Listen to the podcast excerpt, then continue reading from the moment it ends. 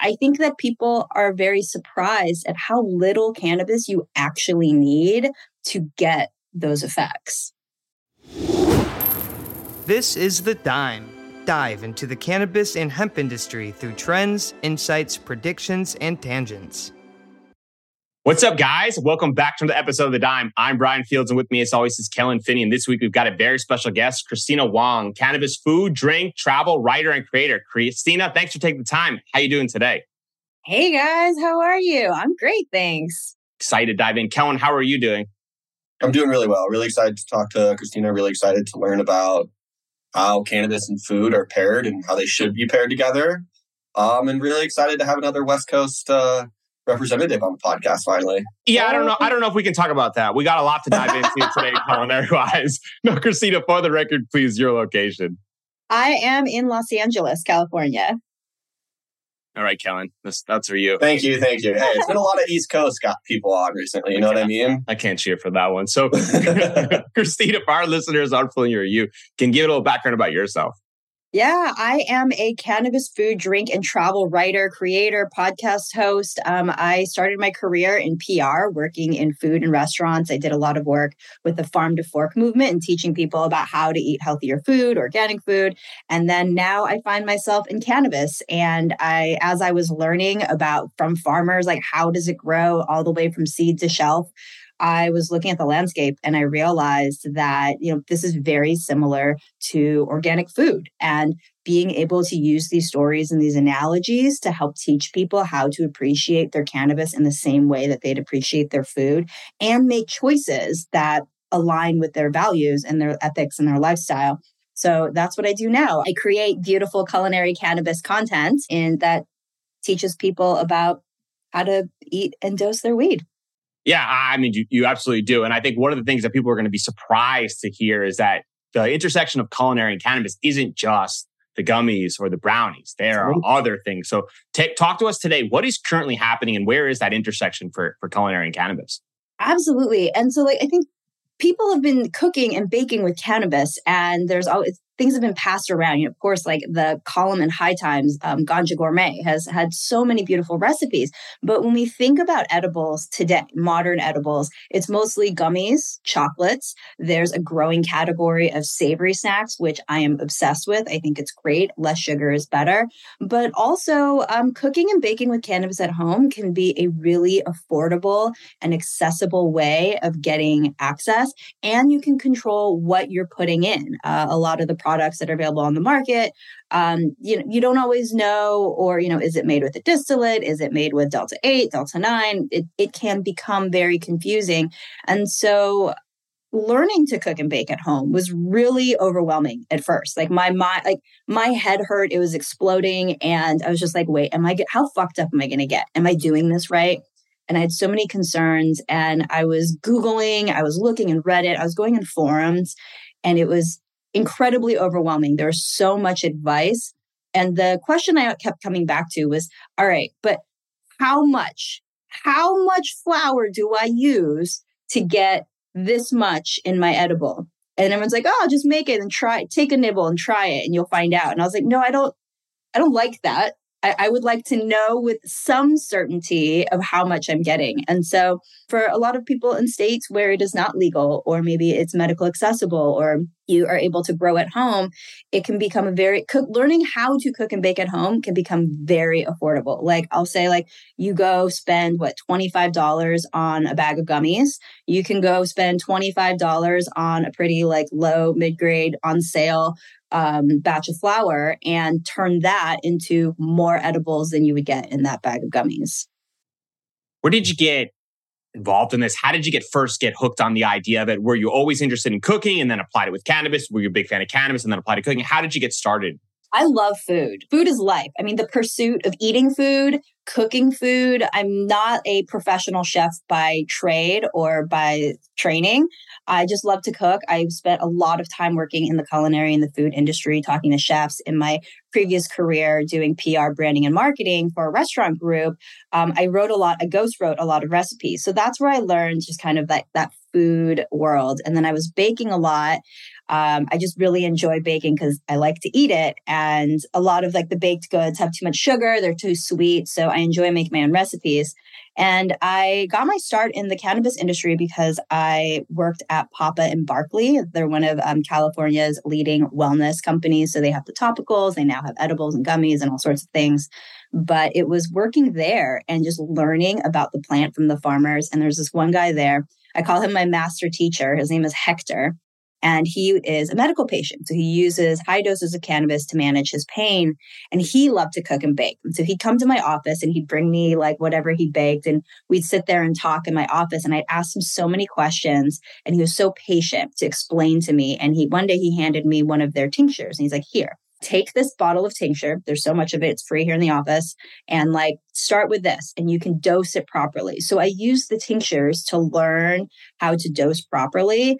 And then that built my confidence of how to make this at home. Then that kind of expanded out. But um, he really taught me everything. And it was really nice to have somebody who was trusted, who cared and was patient enough to answer all my questions.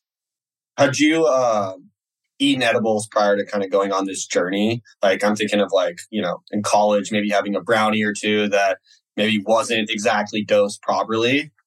We've all had that experience. I had a uh, somebody left a quad dose edible in my fridge, and I just kind of left it there for a long time. And I was like, I don't know what to do with this. I wasn't a huge cannabis edibles consumer.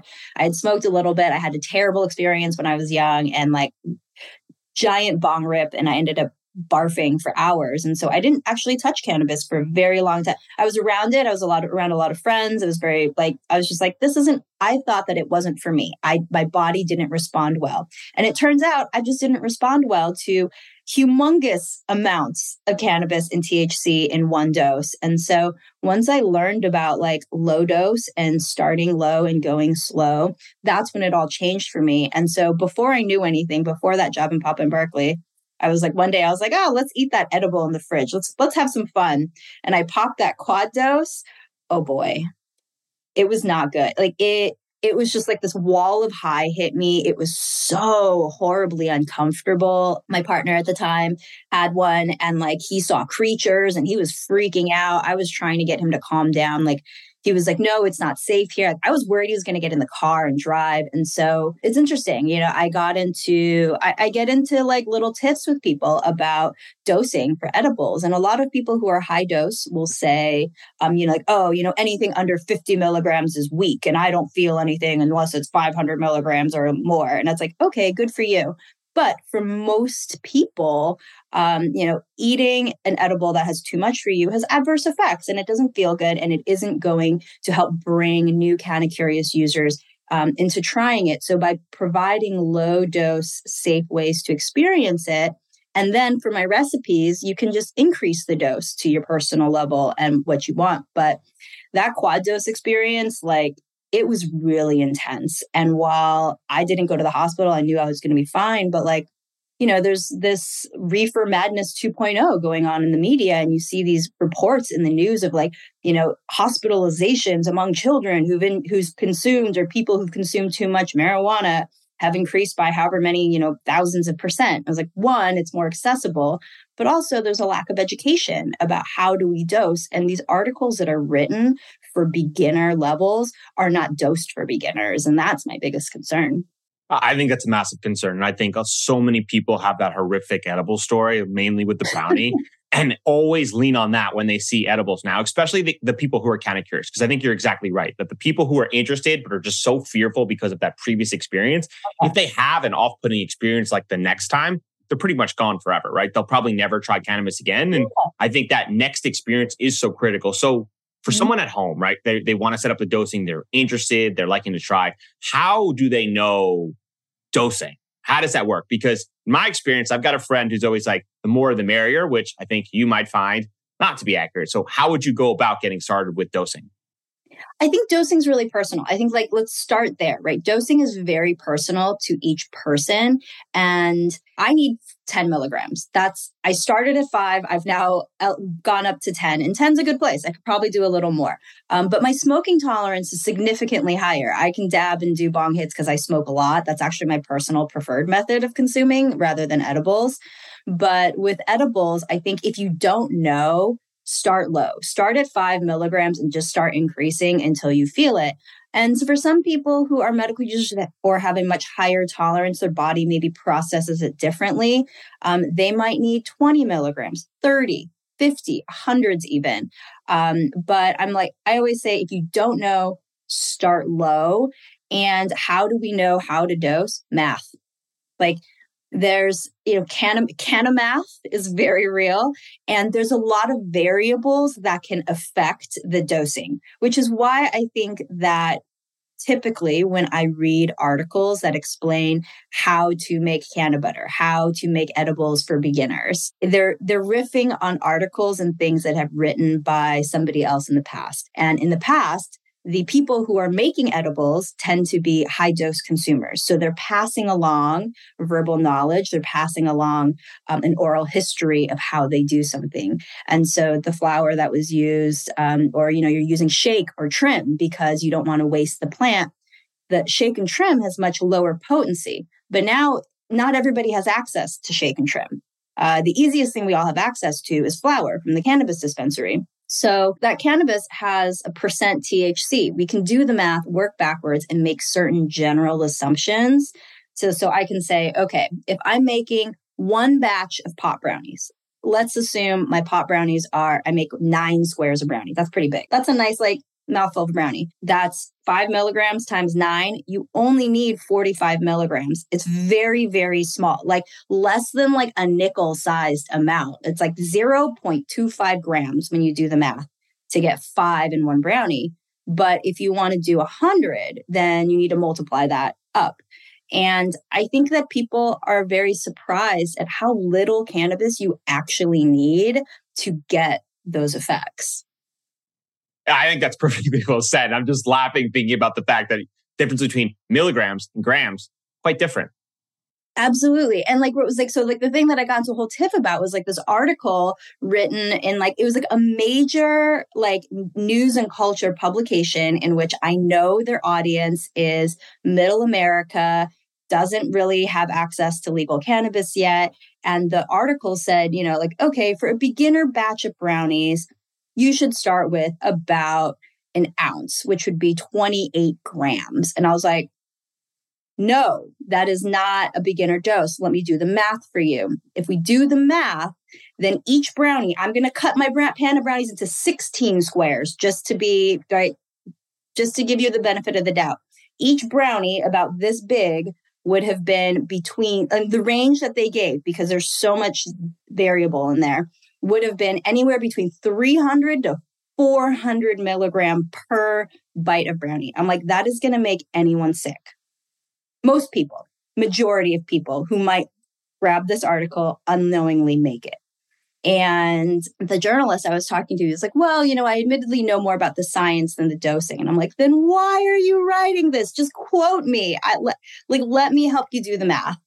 And so that's kind of my gripe right now, where I'm like, people are writing recipes that are saying, okay, use one to one ratio. Like, one to one ratio of what? There's so much variation in that. And uh, I think people say, like, well, you don't use the whole batch. You like dose out a little bit and you taste how you feel, and then you add this and subtract that. I'm like, that's confusing. Can we just, like, when we make, when we look at a recipe. Like I, I, look at this from the perspective of a home cook, of a home baker. If you're looking at a recipe and you're following the instructions, it should provide the amount of flower, the amount of information, and all the instructions to get you to that safe dose. So I like to start my recipes at five milligrams per serving. If you want more, if you want 10, you just double the amount of flower. You want 20, you quadruple the amount of flower. And then um, I'm also doing a partnership with Skunk Magazine with a culinary cannabis magazine that I'm starting. And we're going to do high dose recipes. So I'm going to start writing the high dose version of my recipes, possibly using kief or concentrates, because that won't affect your flavor as much. Because if I'm doing a res, I think I was calculating out cookies, a batch of cookies today, and it would have used like five grams of flower. And I'm like, that's going to affect the taste. So a concentrate, like um, like I have a strawberry jelly concentrate in my fridge, that would be a much better way to get the better cannabis flavor paired with the cookie. So if you're making like cookies or brownies, does the medium in which you introduce the cannabinoids change, right? If you're making like something savory versus something sweet, are you using butter, to to dose the, the cookies versus a tincture to dose the other ones? Does that kind of change in terms of the medium? I start with the food first. So whatever okay. he calls for, what is the best? Like I'll start with the recipe. So if I'm making pasta, uh, like a handmade cannabis pasta, olive oil would be my choice. Oh, if I'm making a cake, probably butter pie, butter. Um, I know that you know typically MCT oil or coconut oil is the best fat binder to get the most THC possible. But coconut oil isn't necessarily the best thing to cook and bake with because it has such a strong, overpowering coconut flavor. So I'll use coconut, like I made a coconut, a pineapple coconut cake so that would be appropriate. So for me, it's food and flavor first, and the oil or the fat that carries the THC is second. So uh, maybe it could be a cannabis milk. Like I have a recipe for cannabis infused coffee creamer. So you can make, so I just basically infuse cannabis milk and then pour that into your coffee, and you've got cannabis and coffee in the mornings. Um, you can use that to make ice creams, smoothies, boba milk teas. Man, I'm getting hungry. Yeah. do any strains or terpenes influence the concoction of the meal? Do you do you try to lean in certain areas because you know they influence the taste at all? How, how do you think about that? I do. I like to pair the terpene profiles and the strain profiles with the food because just like any herb, like, right, if you're cooking with oregano and you're making a pasta sauce, you're not going to use a pound of oregano. It's going to overpower the flavor. You only need a little bit. And so uh, for me, the fun part of cooking and baking with cannabis is not only do I have um, a plant and an ingredient that affects the flavor, and there's so many variety, right? If you're cooking with a limonene versus something that's high in a linalool, um, some of it cooks off for sure, so it's very subtle. But with food, it is all very subtle. It's how do these flavors work together? And I find that with baked goods and cannabis, the cannabis actually like that earthiness of it helps offset and balance the sweetness that comes from desserts, which I really like. Any strain with a limonene is a great play. If you don't know, just pick one of those because lem- limonene is like that lemony citrus scent, and citrus pairs fairly well with most dishes. So it's a safe bet. Um, but also its effects, right? Like not only do I have an ingredient that has interesting flavors and notes and nuances, now it can affect how somebody feels. So I can pair a dessert or a dish or something with how I want someone to feel or for an event, which is even more fun. Have you ever cooked with just the flower, right? Like I'm thinking of making like uh, like a vegetable medley, right, in the oven, and then just kind of grinding up some flower and sprinkling it on top, right? Because you can decarboxylate the flower mm-hmm. in the oven at like 150 C for like 10 minutes, right? So yeah. you can kind of like garnish it at the end and then like finish it. Have you ever done anything like that? It's just a random thought. I yeah, you can totally do something like that. Like if I was okay, so like hard to dose though, right? That uh, not real. I mean, not really. It depends on what you're making, and you have to consider, right? How evenly is it spread? So, if okay. I was something like that, grind grind your cannabis flower and um, measure out how much you need. So, let's say you're Wait, making yeah. you're making one dish for yourself, or maybe you and another person. So, whatever your dose is times, however, calculate that amount, and then you could just decarb it, grind it. I would make a gremolata and like make what this with like an asparagus. What is a gremolata? So that's kind of like a toast. Okay, so let me tell you what I would make. yeah, thank you. So, and especially since it's spring, I would get some really nice fresh. I should like, write this down. Hold on. I mean, we're recording this. So get yourself some asparagus and then like just kind of like pan sear it, toss it a little bit with like a little bit of olive oil. And then um, I would probably shave like salted cured egg yolk. And then I would make like a breadcrumb herb, like a gremolata kind of like a, a crunchy, crispy topping that goes on top of it. And I would put the ground flower in that. And depending on your dose, again, if you're very high dose, that's going to be a lot and it might not taste good because you'll get the weedy taste. But at very low doses, like it's like a tiny amount. So it won't affect it, it'll balance much easier. And then I would just sprinkle that with the breadcrumbs and the herbs, like on top of that asparagus, and then put like a nice soft poached egg on top. Magic. That sounds delicious, but like my problem is going to be I'm going to eat the whole thing. Oh, And for sure. I don't know how, like thinking about the dosing standpoint, like I don't know how I would tell myself, all right, this is going to be four servings, and then I'm going to get started. And I'm like, well, this is. How do you balance that? That's why I like to make things low dose because I'm I don't need to have this one dish give me like the full punch of my full potency. A lot of times I'll eat edibles or I'll dose throughout the day and it gives me a nice base high with my edible and then I can smoke to feel if I want to feel more high or less. So it's like comparing it to a shot. I feel like there's this thing in cannabis edibles culture where it's like, well, that's weak. I just want to eat this one brownie and get like high to my head and fucked up. And to me, it's edibles don't need to be about getting fucked up. It can be, I just want to feel better.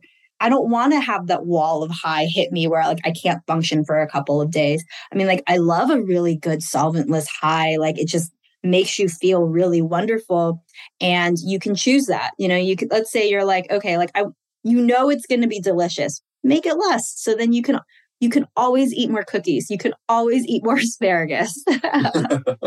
No, I think that's perfectly well said. And I think for me, like that changes the mindset of what, what I was thinking about, right? I was thinking about going into, especially the pasta dish, because in my household, pasta is a constant with my Italian wife. But I was thinking about the fact that like it'd be so hard to try to dose that out, especially if it tastes as delicious as it seems, but mm-hmm. using it as just kind of like a precursor for, for Yeah. later on, just and kind of mellowing yourself out is a good way for, I think, for home cooks to kind of get started and get Mhm. experimenting so they don't overdo it, especially early on. So I guess the first step is how do chefs that want to experiment with home cooking get comfortable with taking flower and then converting it into a usable form? What what do you suggest? I would say one, you should subscribe to my newsletter on Substack because I have a DIY edible section that explains step by step. I say in bite sized chunks. So a lot of times I'll read these articles. I'll, if you Google like how to make edibles at home, there's a lot of articles. There's a lot of stuff out there. They're all optimized for SEO and you don't really know exactly what. It's like sifting through all the information. I was like, what, and we're always looking for what is the best, what is the most efficient way. And what I learned through the whole process was everyone's answers and the way that they do it is correct. It is accurate. It's just a matter of what works for you given the tools that you have available and like start like if you follow my newsletter, I'll give you a base. I like to recommend if you don't have anything you're just starting out, all you need is an oven and a mason jar.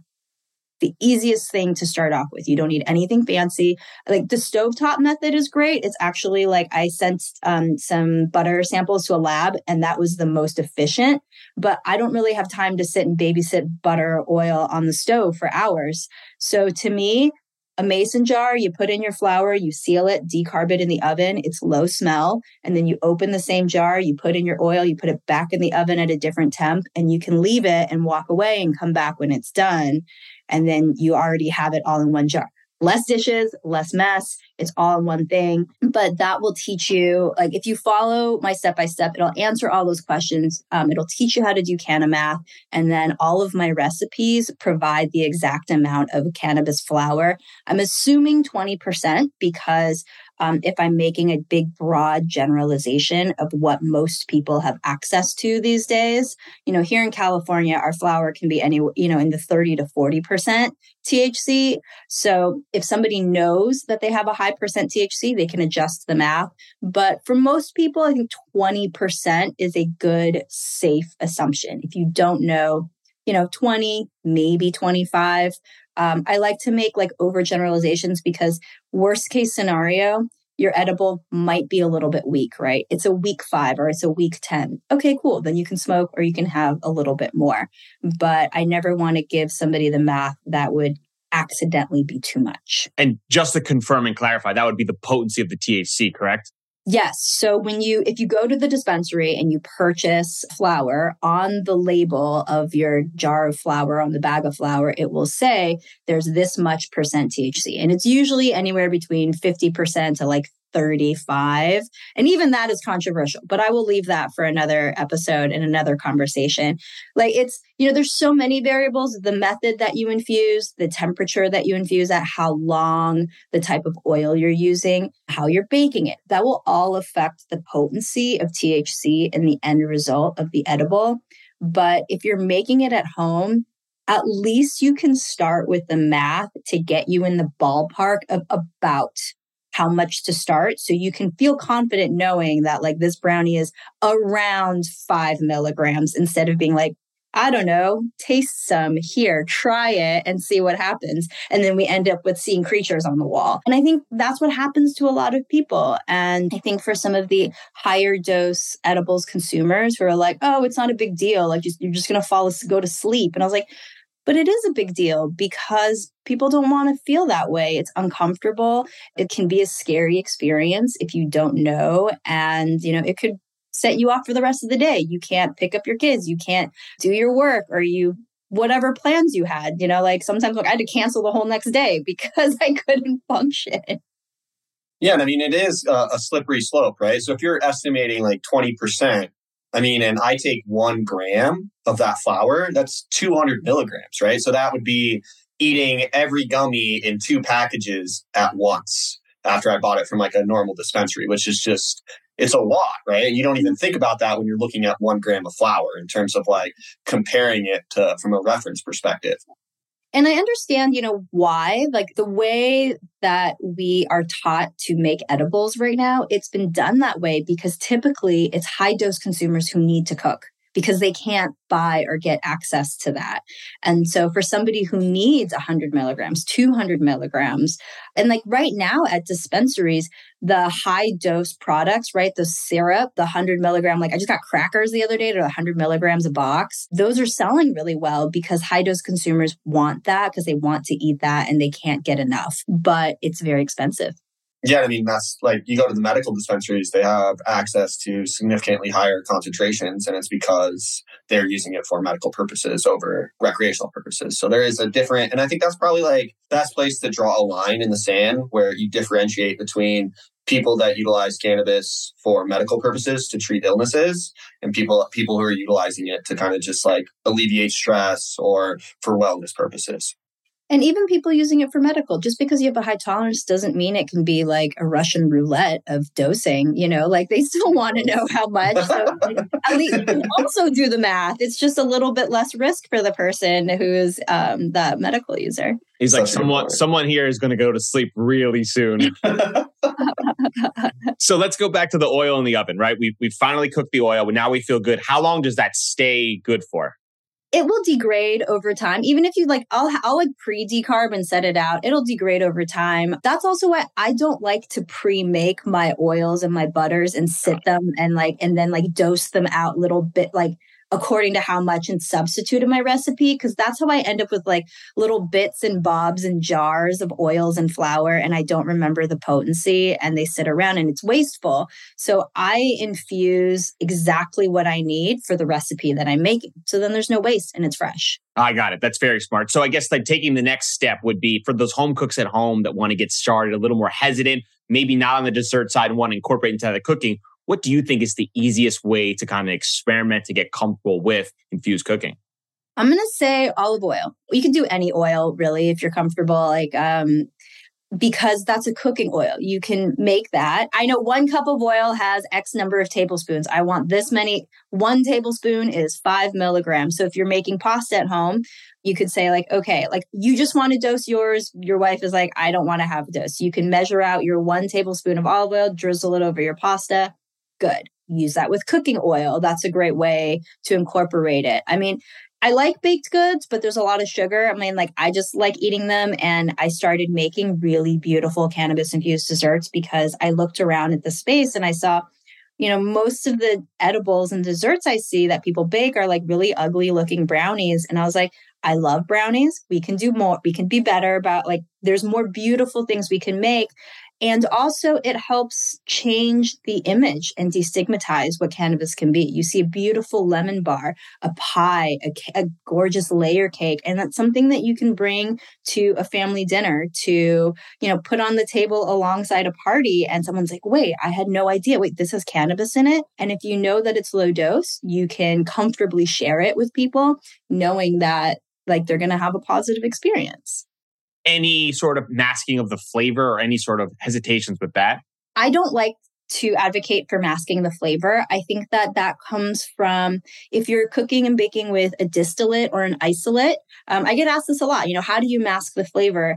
And when I eat edibles that have that weird bitter aftertaste, that's usually from where it comes from. I like to celebrate the natural weedy flavor because to me, that tastes delicious and there's a way to pair it. A nice solventless, like a rosin whole flower hash. I love edibles made with hash and ice water hash. I think the feels good and it tastes good. It's just like kind of pushing past, we're associating the bitter taste and like this weediness. But come on, we drink wheatgrass. Wheatgrass is gross and it's going to be okay. So I like to work with the flavor of cannabis and pair it instead of trying to mask it. Is there a huge difference between like um, different cannabinoids? Say like a strain that has one to one CBD to THC. Do you notice like a difference in flavor pairings with those kind of strains? I think with like the one to one with like the cannabinoids, the cannabinoids doesn't necessarily have the flavor. It's the terpene profile, and then ter- like the terpenes and the t- and the cannabinoids will start to burn off at a certain temperature. So it all varies. But when I'm baking and cooking, I try to keep my temperature below like around 340 degrees or less. If you're making something and it goes a little higher, it's okay. Like it's not going to ruin the batch. You won't get more high. If anything, maybe if you go too high temps, some of the THC will convert to CBN and you might feel a little sleepier.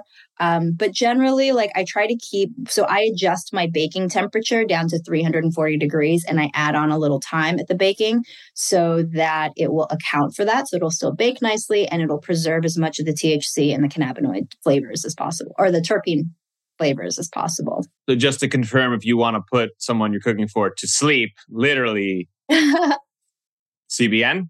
I think CBN's a great way. I haven't really gotten down to the math of like decarbing to get to CBN. That's a whole other level. You know, for me in my journey, I'm really new at this. I only really learned how to start infusing a few years ago when I started working at Papa and Barkley. And that's why I find this to be such a fascinating place because I'm looking around. I was like, wait, like how I'm trying to understand these recipes, but they're being written in a way that are not accessible to like the average person who doesn't know anything about cannabis. So how can I flip this? How can I do this where we can learn about um, how to make that? But I love CBN. I mean, like if somebody wants more CBN and they want like that's how they want to incorporate it, I would say go buy a tincture that has CBN that's an MCT oil base or even a an alcohol tincture, and you can use that to dose. If somebody just wants to learn how to do this at home and like add it into their food and like get comfortable with that. Buying like an oil based tincture at your local dispensary is the easiest, most foolproof way. Cause like I'll make a batch of cookies and I'll leave the same, the same everything and I'll just add like the amount of oil that I'm adding in from the tincture is so concentrated that it's almost negligible for baking. What about the onset when people are like eating the the brownie or the pie? How long should they expect to feel before they dive into that second slice? Like a standard edible, I would wait 90 minutes to a couple hours to see how you feel. With the new nanotechnology that are that's available in edibles, I love them in drinks because so okay, let me go back and explain. So typically with an edible, when you eat and when you ingest the edible, the THC goes into your stomach and your liver converts that delta 9 THC into delta 11. So it will feel significantly more potent than you would smoking. Traditionally, someone's making a brownie and they're like, oh, you know, I smoke this many bowls, I smoke this much joint, and this is how I feel. Let's multiply that by how many number of brownies and I'll add that in. That is the incorrect way to measure how much to put in because what you smoke the way you feel and how smoking hits you and gets absorbed in your bloodstream hits very differently than when your liver is processing it. So, uh, a lot of this new technology that's available in cannabis infused drinks and edible that you'll see fast acting on the label, they'll say nanotechnology, and that's like um, emulsification.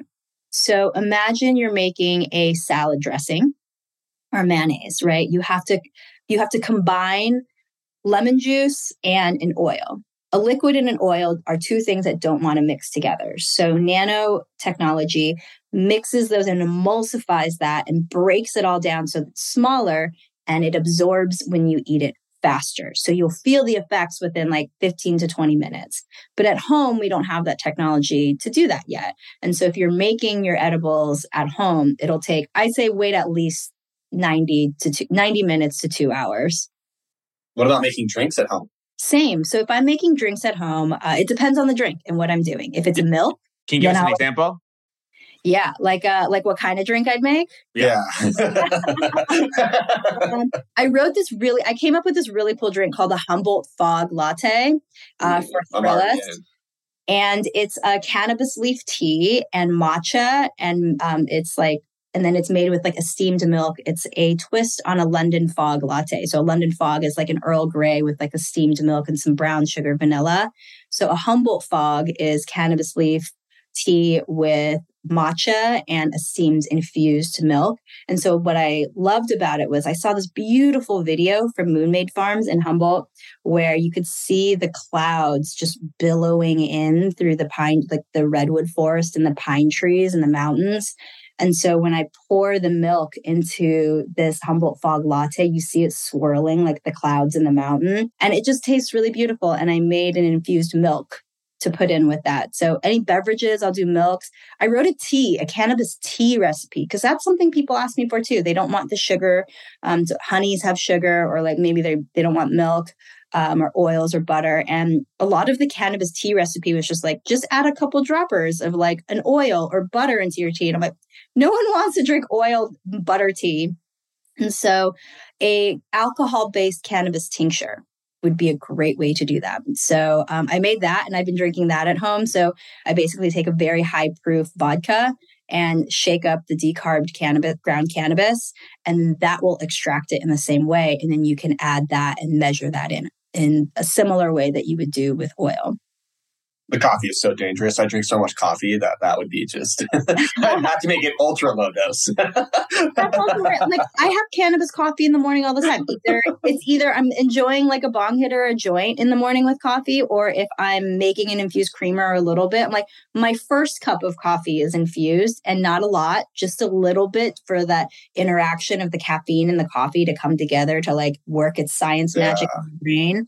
And like that's it. Actually, my next podcast episode dropping next month is going to be all about cannabis and coffee and how the science of that works to make you so feel good. like why there's a reason why it's called the hippie speedball. It makes you feel real good. Yeah, I'd have to write that down. Only add this creamer to cup one, not cup 12 as well. Start yeah. your day the right way with cannabis infused coffee. I mean, that is, that is hard the right way. Folgers, right? Watch out. it feels so Cease good. and desist and there's a lot of like cannabis infused coffee brands coming out now and like i love it i love the I, I, love that this is becoming a product that people can enjoy because it expands our minds of what cannabis edibles can be it's not just chocolates and gummies it can be coffee it can be tea there's like these really beautiful like savory like puff balls. It's like I'm a cheese ball fiend. Like I love junk food and like cheese balls are my favorite. And with Sumo Snacks and Chef Roy Choi just came out with a spaghetti and meatball flavored like cheese ball puff and amazing. Over. So for those health conscious individuals that are interested in, in infusing, I know it's switching the gears hard on that one. just, just what the sheet said. If they're not interested in using the oil or the butter, what ideas come to mind if they're not looking for the dessert, they're looking for a healthy meal? Would you would it be in a dressing type? What would you recommend? Yeah, I would say like your cooking oil. Uh, that's olive oil is great. Um, healthy fat. Use your healthy fats, avocado oil, um, tincture, alcohol tinctures are great. That, like I mentioned, there is alcohol in them, but you can also cook. Like when I make the tea, I just boil like that little bit of the alcohol in with the water, and it boils off most of the alcohol, so it's very light. Also, there's a lot of really great powders that are available now. Those are generally made from isolates and distillates, but they're flavorless, and you can purchase them and just add them and like dose them exactly how you want in your food and your drink. And I think that that's a really great method. Like to me, cannabis, just like food, there's a huge range of possibilities. There is fast food, there's Michelin starred fine dining, and there's everything in between. And we can make different choices based on our budgets, based on what's available to us, and what is the most convenient that fits into our lives of how to get that dose. What is the number one takeaway people can do to improve their home infused cooking today? Do math, learn the math. I know it feels hard. Math is hard. We've been taught that math is hard. And if my parents knew right now that I'm sitting here shouting about how math is important, they'd laugh because as a child, I sat and cried over my Kumon homework as my dad like hit my hands. And now I'm like, everybody do. but um besides it, that. besides learn the math i'd say like be open and curious know that less is more and ask questions i think that you know, ask questions. And if you don't feel satisfied or you don't feel good about somebody's answer, like go ask again, ask somebody else, find someone who maybe align, who like you look at and you're like, oh, this person probably aligns with my values. Like I just got this comment on Instagram recently. I don't know if it's an, I don't know how I feel about it, but I guess it's a compliment. But she was like, finally, an age appropriate cannabis educator. And I was like, fuck, I'm old. But also, yes, everyone's needs are different. So find somebody who you feel aligns with your values, what you're looking for, how you want to experience cannabis, and ask them questions. I'm so happy to answer questions and DMs. I was talking somebody through how much flower to use to make a tincture that would be like five milligrams THC in one like dropper. And so we like did the math together. And this person was finally like, Yes, I've been searching and Googling and asking for two months. And like in this short conversation, like I feel more confident about what I'm doing or how much to use than I have in like those several months. And I'm like, yes. So ask questions. Don't be afraid. Uh, less is more. You can always eat more cookies. What is the best meal you've used infused and the worst meal you've made infused? Best. I don't know. Every, every meal is the best because it's always different and it's what I'm eating right now. I know. But like I'll say one of my favorite things that I've made cannabis infused is a cannabis infused pesto pasta. So when I'm growing and I have extra leaves, so like we trim off the fan leaves. And so most people are like, oh, those are, you know, that's trash. No, you can eat those. They're really good for you and they're really healthy. So I'll take the leaves and I'll make a pesto out of it with a little bit of basil. So I make a pesto and then I'll take the leaves and I press them and I make a handmade pasta. So fresh eggs for my chickens, all infused olive oil and then I make handmade pasta and press those leaves into it and then cut it into like pappardelle strips. And then that gets tossed with the cannabis leaf pesto, a little bit of ricotta, some lemon zest, peas, mint, and it's a beautiful, beautiful springtime dish. It's beautiful, it's impressive, it's using all the parts of the plant, so you're not wasting. Um, and it's something that like you would see at a nice restaurant the worst thing I've had, I would say, I don't know the worst I've made. I make a lot of really like bad dishes, but I think like the worst experience when it comes to edibles is when I go to an event or a dinner or a party and there's infused food. There's infused everything. There's infused beverages, there's a dab bar, there's a flower bar, infused food. And if things aren't labeled, and I don't know how potent they are. And there's no other alternative of food or drinks that are not infused. That's a bad experience because I went to one and I was just standing. I did a huge fat dab and then I was like, and then I became paranoid and I was standing there and I'm like, I'm so hungry, but everything here is infused and I don't know how infused they are. And I don't know how much more, I don't know how much more high I can get because I also need to get back in the car to drive home. And I also don't want to be like, I, I don't, but I was very self conscious of how I would be or feel at this event. And so I'm saying, like, at if you're hosting, if you're branding, you're hosting events and you have edibles, Um, always have uninfused snacks and drinks and beverages because when you're high, all you want to do is eat. And when there's nothing but infused food, it's very difficult. So um, whenever I'm hosting infused parties or events on my own, I generally like to put the infusions on the side. So I'll make sauces and like different things that people can add on so that they can dose on their own according to their own potency. So if somebody has a low dose, they don't have to add the extra sesame oil, they don't have to add the extra sprinkle. But generally, I like to have a lot of like smoking things and then like nice, cold, hydrating, crunchy things for people to enjoy it's pretty funny. It's like back in Prohibition when they were like, "Hey, we're throwing uh, this party with all this alcohol. We should probably also serve water." Right? yes, please have water, plenty of water at your cannabis at cannabis events. It's going to take a second to salivate over the meal you just said you were going to prepare. That I mean, that was that sounded spectacular. I mean, one of the most fun things I did, I also wrote about an article about how to do this for Thrillist, but it was um, I did a Chinese hot pot. So hot pot is like a Chinese fondue, basically. Like you just do like boiling water, broth, and then you dip different meats and vegetables and seafoods into it to cook, and then you eat it with sauces. So uh, we did a whole infused hot pot and all of this. We had like sauces from Potli. There was um, ch- infused chili oils. There were shrimp chips. So all the things around it were infused so that people could kind of add and mix and match and make their own. Um, but the food itself was not. And it was such a nice way to experience it. I mean, and there's a cultural element. It's bringing in cannabis and for me personally with my culture and um, being able to destigmatize it within my community how do you dose that with the sauces, especially the delicious ones? Just want to put more on top. How do you dose that? So, like, I'll say, like, okay, like, here's like an infused sesame oil or chili oil. One teaspoon has this much. So somebody can say, okay, this much. And like, you're not going to eat it all. You're kind of like dipping, but at least like you can keep a tally in your mind. I always joke, I'm like, we should really have sharpies where you can like tally on your arm like how much you've had over the period like over the evening. Um, because it's like between a de- i'm like i also know okay an edible is going to last a lot longer. It's going to kick in it's going to take this long to kick in. If i smoke it'll feel this way. So it's a lot. It's a lot of information to remember. And for and a lot of this is so new um, that as event planners who are coming up with this, we're not think we have to really think about the end user experience. What is somebody walking into the experience going to feel, and assume that they know nothing and that they're an, um, a beginner? And how do we help curate the best experience possible for them so they're going to continue to come back and tell their friends?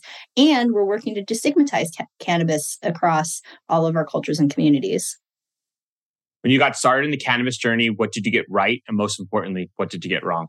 What did I get right? Oh man, I don't know. I'm just, I think really tapping into community and finding people who, and, and finding a culture and community of people who align with what I believe in is really incredible. I would say there's the most incredible women I have met in cannabis are incredibly supportive, and I would not be able to do what I do without them.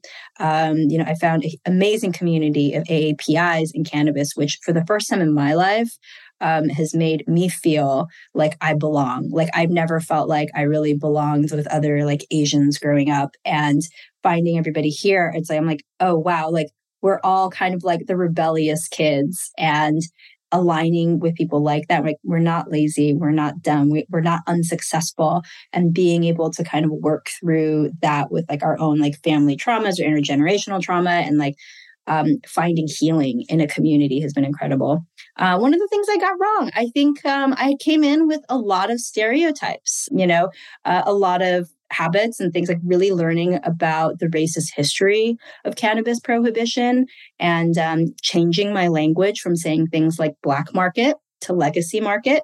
Um, I think those are important. You know, I still make mistakes. I still make a lot of assumptions. I'm still learning a lot as I'm cooking and baking.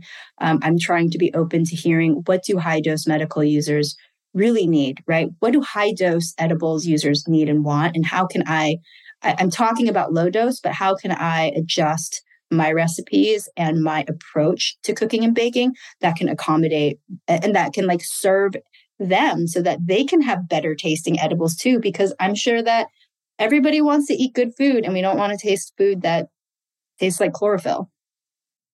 Amen. If you could sum up your experience in a main takeaway or lesson learned to pass on to the next generation, what would it be? Be open minded, be curious, ask questions. There's so many incredible people who know so much. And my mind has been opened by just meeting so many people. Even, you know, I grew up in a very, uh, you know, corporate traditional kind of um, life and experience and coming into the cannabis industry people come from all different kinds of backgrounds and it doesn't make them any better or worse or whatever it is. Like set aside whatever prejudices and things that you may have in your mind and come in with an open heart and an open mind to hear people out because people who've gone to jail, people who haven't gone to school, people have done like, you know, maybe been trappers their whole lives. They have some of the most fascinating, most interesting perspectives um, to add to the story. And I think that, and actually diversifying too, like surrounding yourself with people who are very diverse in this industry, because there's, I see so many different facets of this here. And um, for me, I'm trying to find this place where, like, where can my voice make the most difference? How can I help destigmatize and bring in more people and teach people how to have a positive experience. That's really well said. All right, prediction time. Christina, it's 2050. What does the world look and view infused meals as? Are there events or experiences that are currently happening in 2050? 20 what is that like 30 years from now 27 27-ish damn, I'm gonna be so I'm gonna be like an old lady by then. Yeah, same. Um, I'm like, oh man, what does that look like? You know, and but if you had asked me what like 30 years ago what this would, I couldn't have imagined it. Culinary cannabis is not something that I imagined would even be a thing. And yet here we are and it is and it brings people together. I would like to hope that it's legal. We're not facing this type of discrimination and like just unfairness around the world. And that this plant is being, we're using food and cannabis to bridge cultures, to bridge conversations and bring people together. I mean, like, probably we're going to be able to just buy cannabis infused food like off the shelves like you would any other i think that would be cool right if you could go buy your package to this i mean it's already there but it's at a dispensary and I would like for cannabis to be treated similar to how we look at alcohol and be available in the same way because alcohol is technically more damaging and it's more easily and readily available. And so I think if we can educate better and make it accessible. And you know what I also really dislike about a lot of um the censorship that's going on right now is that there's a lot of censorship. So for me as a creator, it's difficult for me to put things out and educate and say the words and things like I'm going through and like covering up the words cannabis or like the California label when I'm making Instagram and like TikTok videos because those get flagged by AI. And I do that out of necessity, but I think that that's actually bad because those labels are important and they're there for a reason. And if we're covering them up, then like it's defeating the entire purpose and like censorship doesn't work. So I hope that like all of our work will continue to push for more education and like I hope that it doesn't just become a soylent type situation where it's like I, I, hope that culinary cannabis doesn't become just like a pharmaceutical and a pill that you can pop. I know that that there is applications for that, but I think the joys of eating and food and camaraderie and cannabis together is really the magic of the plant. That's really well said. Kellen, you want to take a swing? Uh, I'm going to take a, a wild swing here. I think that it will be interplanetary. You're going to go. Yeah, right. I mean, like, there's a lot of uses to hemp and cannabis, right? There's nutritional value. We can make rope out of hemp. There's all these cannabinoids that are valuable for medicinal purposes, right? Sounds like a pretty good item to take with you if you're going to go cultivate items on another planet, right? And all the camaraderie stuff that we just mentioned, right? Helps people bring people close. So I'm going to say that there will be infused dinners in 2050 on other planets. That's my uh, bold prediction. What if we're not on planets and we're living in a post-apocalyptic zombie world? Oh, then I'm going to need the infused, overdosed food. high dose, high dose. high, very high, yeah. If I'm fighting zombies. I'm going to need those high doses on the regular. All right, you're fighting zombies. It's 2050, Brian. so for me, I, I think that this is the big like barrier that can help change people's perspectives. I think with cannabis, everyone assumes smoking, which I know people has their stigmas with, but I think when people start mixing food with cannabis, it'll change perspectives because you can think about going to someone's house and someone's cooked a me prepared a home cooked meal and that beautiful taste and smell when you walk in. If that's infused and lightly the way you describe Christina, it changes people's perspectives. Mm-hmm. Almost instantaneous. And like my hope one day is to go to one of these high end fancy restaurants and to have an infused dinner where it tastes as beautiful as it sounded today, because I think that is a type of experience that, again, changes people's perspectives. And I think by 2050, hopefully we'll have high end culinary restaurants that serve world class meals that are infused. You know what? I like, I would like it to be not high end. I would like it to be casual and approachable that you can get right. The high, there is honestly like, there is high end, like fine dining dinners with the chefs and they do the 10 course and the blah, blah, whatever. I'm bored with that. Like, only that's so inaccessible to the average person. And like, right, like, can I get a cannabis infused salad dressing or a drink just like I would like w- would you like it with or without? Can I go to a restaurant and a bar and order a cannabis drink instead of a glass of wine? I would love that cuz I don't really like drinking that much. It doesn't agree with me. But like yeah, I agree. Like I just, you know, I was telling somebody yesterday that when like cannabis is love and when and food is love and i made a batch of glazed pecans for her to bring to a friend's father who um, is going through like medical treatments and really, really loves these. And so I made them and we were talking about it. And I was like, you know, I'm like the, the pure act of her giving these to them, of me making this to give to her for this person is an act of love. And food is love because it's healing, it's nurture, it's nourishment. And um, when I worked at Papa and Barkley, that was, we would talk about that a lot like this balm, this topical that's made that you give to someone to take away their pain, to take away their stress, and like rubbing something on someone's body. That's pure love. And I think the more of that that can happen, the less, you know, we're going to start breaking apart that war on drugs and this like reefer madness 2.0 that's going on right now. 100%. Really well said. Yeah. So for our listeners, they want to get in touch, they want to subscribe to your Substack to get some of these recipes. Where can they find you? You can find me um, easiest ways on Instagram. I'm at fruit and flower, all one word spelled out. And on Substack, my Substack newsletter and podcast is fruitandflower.substack.com. My new podcast just dropped. It's available on um, Spotify, Apple Music, and Substack as well. So but my newsletter is the best way to find me. You can also check out my website. Awesome. We'll link those up in the show notes. Thanks for taking the time. This was a lot of fun. You're very welcome. It's pleasure being here. Thank, Thank you. you. Guys, if you've enjoyed this podcast over the last few years, can you please take three minutes or less and leave us a quick review on Apple or Spotify? All reviews make a massive difference for us and help other people like you find this podcast. From the bottom of our hearts, thank you.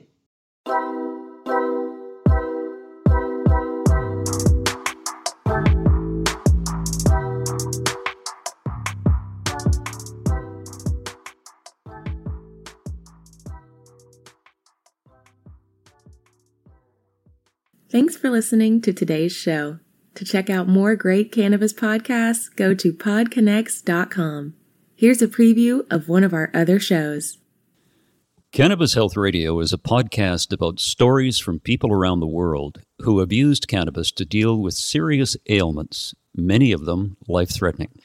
My name is Ian Jessup. My co host Corey Yelland is no stranger to the devastating emotional impact faced by so many people receiving a death sentence diagnosis from a doctor. Told she only had months to live with anal canal cancer, Corey researched and immediately began using cannabis oil to eliminate her cancer and has been cancer free for more than a decade. She told herself that if it worked, she would spend the rest of her life helping others, which she does tirelessly every day. When you listen to our podcast, you'll hear many stories like Corey's, along with others who have used cannabis oil for many more ailments besides cancer, such as chronic pain, PTSD, MS, and many, many more. As one of our guests said, your podcast gave me the confidence to save my own life. We regularly get messages from listeners who have heard our podcast and use cannabis to solve a serious health issue of their own or that of a loved one. We hope you listen to these stories and be as inspired and moved as we are with each and every episode.